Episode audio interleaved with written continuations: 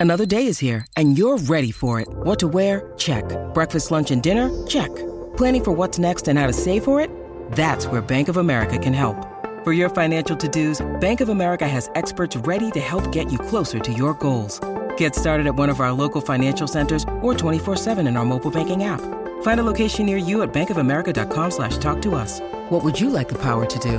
Mobile banking requires downloading the app and is only available for select devices. Message and data rates may apply. Bank of America and a member FDIC. It's the weekend, so relax and listen to some stories the whole family can enjoy. That's right, it's the Saturday Story Circle here on the Mutual Audio Network. The following audio drama is rated G for general audience.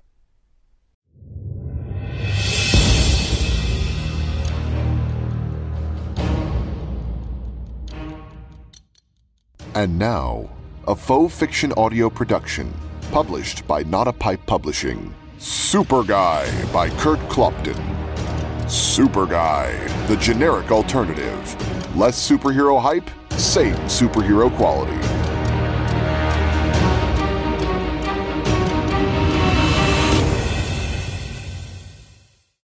Chapter 9 Super guy? Right. Super guy. One word. Yep, but with a capital G on guy. That's kind of plain, don't you think? The bit about the capital G aside. Generic is probably the more accurate term, but I think I figured out why. said Roger.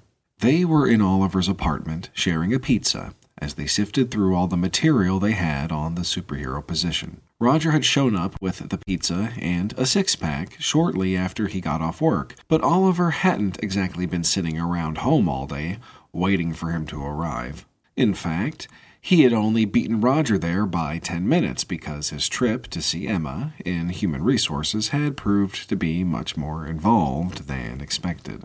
Then, as he finally finished with the sexual harassment video and was returning to his cubicle to get his stuff for home, he ran into Joan outside her office. Subsequently, he spent the better part of the next two hours helping her with her computer, then moving a large potted plant around the room a few times, and finally hanging a picture. Actually, Joan hung the picture, Oliver simply steadied the short ladder, which was the better job considering who had the great legs. All the while, Joan was very friendly, although never out of line, as Oliver knew from his very recent viewing of the sexual harassment video. He finally made it out of her office, but not before promising to come back and help her with some other vague issues she had. Oliver, while very intrigued by the vagueness of Joan's issues, was desperate to get home and find out what the hell was happening to him. The only other delay came when Oliver was starting his car in the parking garage, and he heard an unfamiliar beep.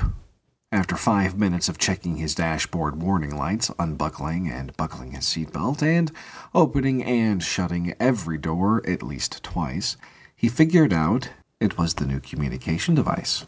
He answered and found Emma once again not very happy with his slow response. Despite Oliver's protests that it was brand new and he didn't realize what it was at first, she still called it a disturbing pattern, but eventually he made it home. Well, don't keep Super Guy in suspense. Why the generic name? Back when this hero thing first came up, a lot of people on the other side said it was just a political move by the mayor to get elected. Seeing as we've never gotten our hero, I'd say that's right. He created the position as a part of the budget, sure, but that was just keeping a campaign promise. Since the position wasn't filled, they've been able to use the extra money to fund other things in the budget when it was needed. Essentially, a slush fund, which is pretty standard practice. So they get me instead of a slush fund. Said Oliver, mostly to himself. Anyway, the application looks as if they didn't give the hero much thought, probably because they never actually intended to fill the position. The funding is pretty much at the minimum for abilities, with nothing special at all. No real superpowers, I mean. So, no flying, no teleporting, no cool mechanized suit or energy beams, no fire or ice control. Really, nothing fun. And the name and the costume were not specified in the application either. Those things don't have to be specified if you don't want them to be, but most of the time they are. For example, a lot of cities and states will specify the name and costume because the hero is representing them, So they'll match the state bird or rock or something, like Longhorn from Texas, for example. But if those particular things are not specified, the DSF will look at the application and, taking into consideration any powers requested, they will assign an appropriate name and costume. They're really pretty good at that, usually coming up with good names and cool costumes. However, you seem to be the exception. Maybe someone was making a joke, or maybe because they didn't have anything to work with due to no superpowers or special abilities, they went with a generic theme. Actually, considering it is all the bare minimum funding, maybe it is an appropriate name and costume. Roger shrugged, taking a bite of the pizza. So that explains this, said Oliver, pointing at one of his costumes laying on top of the cardboard box he had gotten from Emma. It was a simple suit of all white with black accessories a mask, gloves, and boots. All of the items were made of a strong but unfamiliar material, not too shiny, and the suit had a large black barcode across the chest. The addition of a mask was a bit of a throwback since most hero identities were not secret, and they had no reason to live double lives, but the public still thought they were pretty cool. Yeah, I ran across the design in the paperwork earlier. Pretty lame. Got a mask at least. You know, for a while, I thought maybe this might be how all the costumes come at first, that I might have to have it scanned or something to officially activate it to make it somehow transform into the real costume. But. Oliver picked up the costume and stared at the barcode. This seems to be it. Afraid so. At least it's not really flashy or obnoxious or any pastel color. Maybe you'll always get the drop on the bad guys because they're laughing. Could be an advantage. And the barcode lines are vertical. That's slimming, said Oliver, tossing the suit back on the cardboard box. There were a total of five suits in the box in case one or more were damaged, along with five pairs each of the boots and gloves. Okay, so forget this stuff for now. What about the powers? You said no superpowers? No, nothing special, answered Roger, taking another bite of pizza and sitting back with a copy of the position description. He chewed for a moment and took a drink of beer. Okay, with heroes, there's a standard level of power everyone gets. Then you can be funded above and beyond that for specific special abilities or superpowers or equipment. Part of the problem is even getting the standard level is not cheap. So going beyond to any great degree is tough for smaller positions. Like for just a city, as in your case, or some smaller state or region. But the heroes from big cities like New York or LA, they have plenty of money behind them as do the federal level heroes, so they can all fly or emit energy bursts or shoot lightning or fire, or combinations of those. Those are usually referred to as the superpowers, whereas the standard abilities are just called superpowers. So I'm just a superhero. Yeah, I suppose so, technically. But that's nothing to laugh at. First of all, you're invulnerable. Or at least nearly. At least near. Why do I not like that last bit? Well, you're made to take a ton of punishment, but there are always limits. Like if you ran up against a supervillain who had an incredible amount of super strength, then maybe he'd do enough damage to take you out, but that's only a slim chance. The invulnerability is really pretty good, I think. It's technically not invulnerability if it can be labeled as just pretty good. Okay, let's say near invulnerability. Anyway, that's a standard power because no one wants the hero they just funded to get killed off right away in some fluke accident. You know, like getting hit by a bus while crossing the street on their first day of work, especially since there's a high chance that bus was thrown by a supervillain. Kinda makes it a bad investment. That near invulnerability pertains to the brainiac heroes and villains too, even though they look like skinny geeks with big heads. They don't have all the muscles and can't dish out physical punishment in the same way, but if you do drop a bus on them, they'll survive. Kinda cockroach like. Roger tapped on his beer bottle as he read it down through a page. Okay, let me see. Hmm. What other standard stuff? All the basics, really. You'll be much stronger than the average person, much quicker, you can run way faster, jump higher and farther, you get the idea.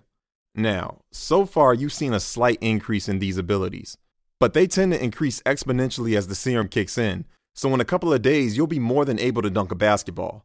In fact, the process should be complete by this weekend, probably Sunday, which is why the mayor's office is set to unveil you to the public on Monday. That was the lead story on the early news, by the way. Yeah, I already have an itinerary for the event. Got it from Emma along with all the other stuff.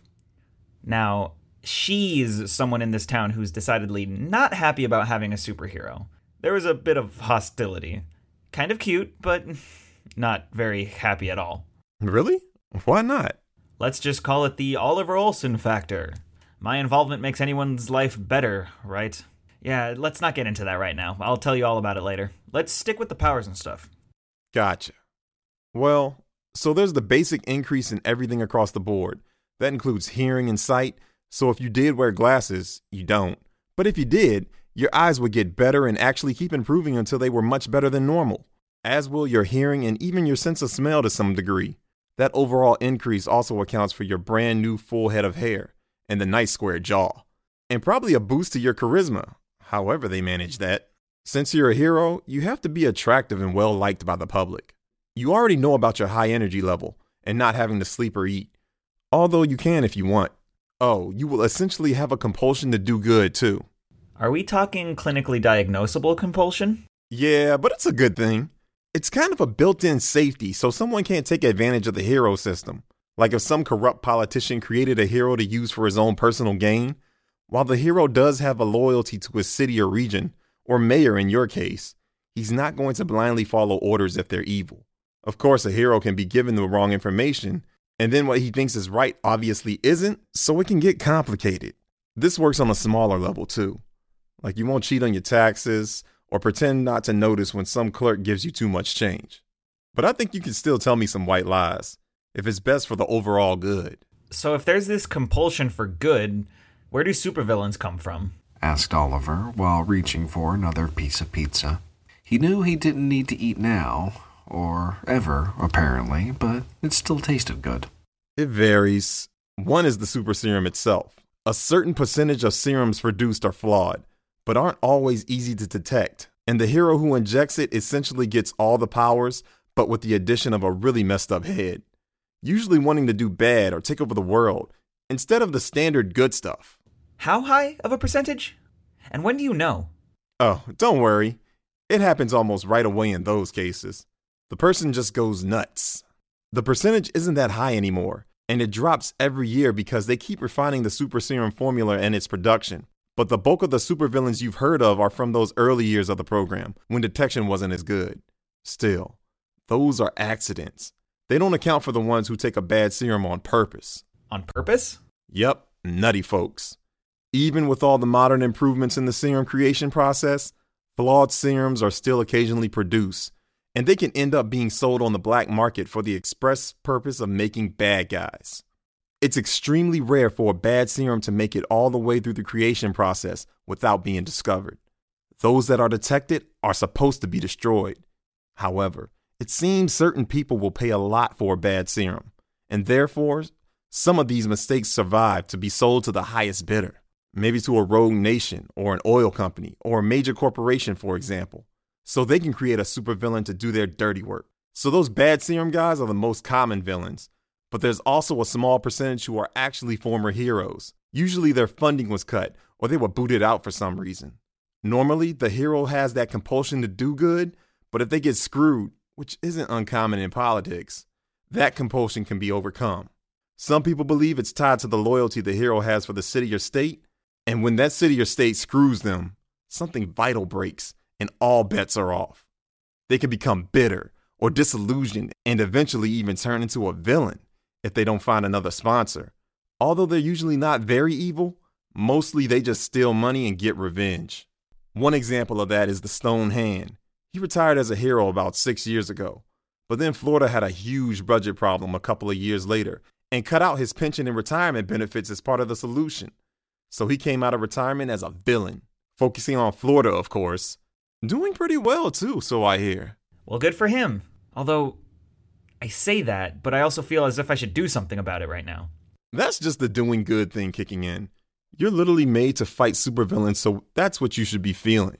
But don't worry about him. He's in Florida. You only have to think about this city. Not to mention, he has a lot more than just the basic powers. Probably not the first bad guy you want to tackle when you're still reading the manual of how to be a superhero. He took a minute to look through a couple more pages so Oliver cleaned up some of the mess, disposing of the pizza box and putting the empty bottles in recycling. Here's something. There does seem to be one thing. Are you sure they didn't give you anything else at HR? Anything else in that box? What? You think I'd miss a trident? asked Oliver, digging through the box of costumes again. It also contained the certificate of his hero status and some various manuals.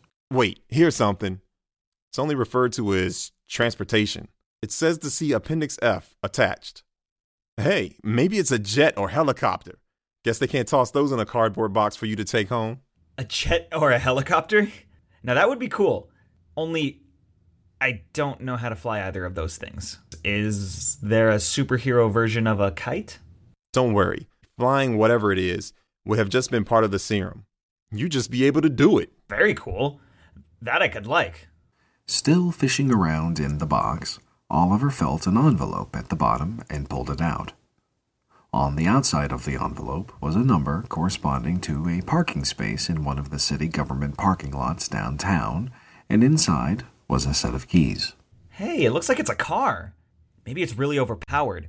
Like a James Bond car with missiles and ejection seats. Or it can fly or go underwater. We are in Lake Michigan after all. Or it's bulletproof or a rocket car. Or really smart like the Knight Rider car. Or it's a Taurus. What? Taurus. Ford Taurus. That's what it is. Just a regular city government vehicle. Not bulletproof? Nope. Not even a little bit? You mean like bullet resistant? Nope. Well, that's crap. Still better than the Omni, though. Yeah, and they'll pay for gas. You have been listening to Super Guy by Kurt Clopton, a faux fiction audio production published by Not a Pipe Publishing. Look for the sequel to Super Guy coming this September. This recording, characters, and the situations within are the property of their author and creator and protected by copyright. If you wish to listen to more episodes in advance, search patreon.com, then Faux Fiction Audio, and sign up to be a monthly patron. Or stay tuned until the next week for your free episode. We will see you then.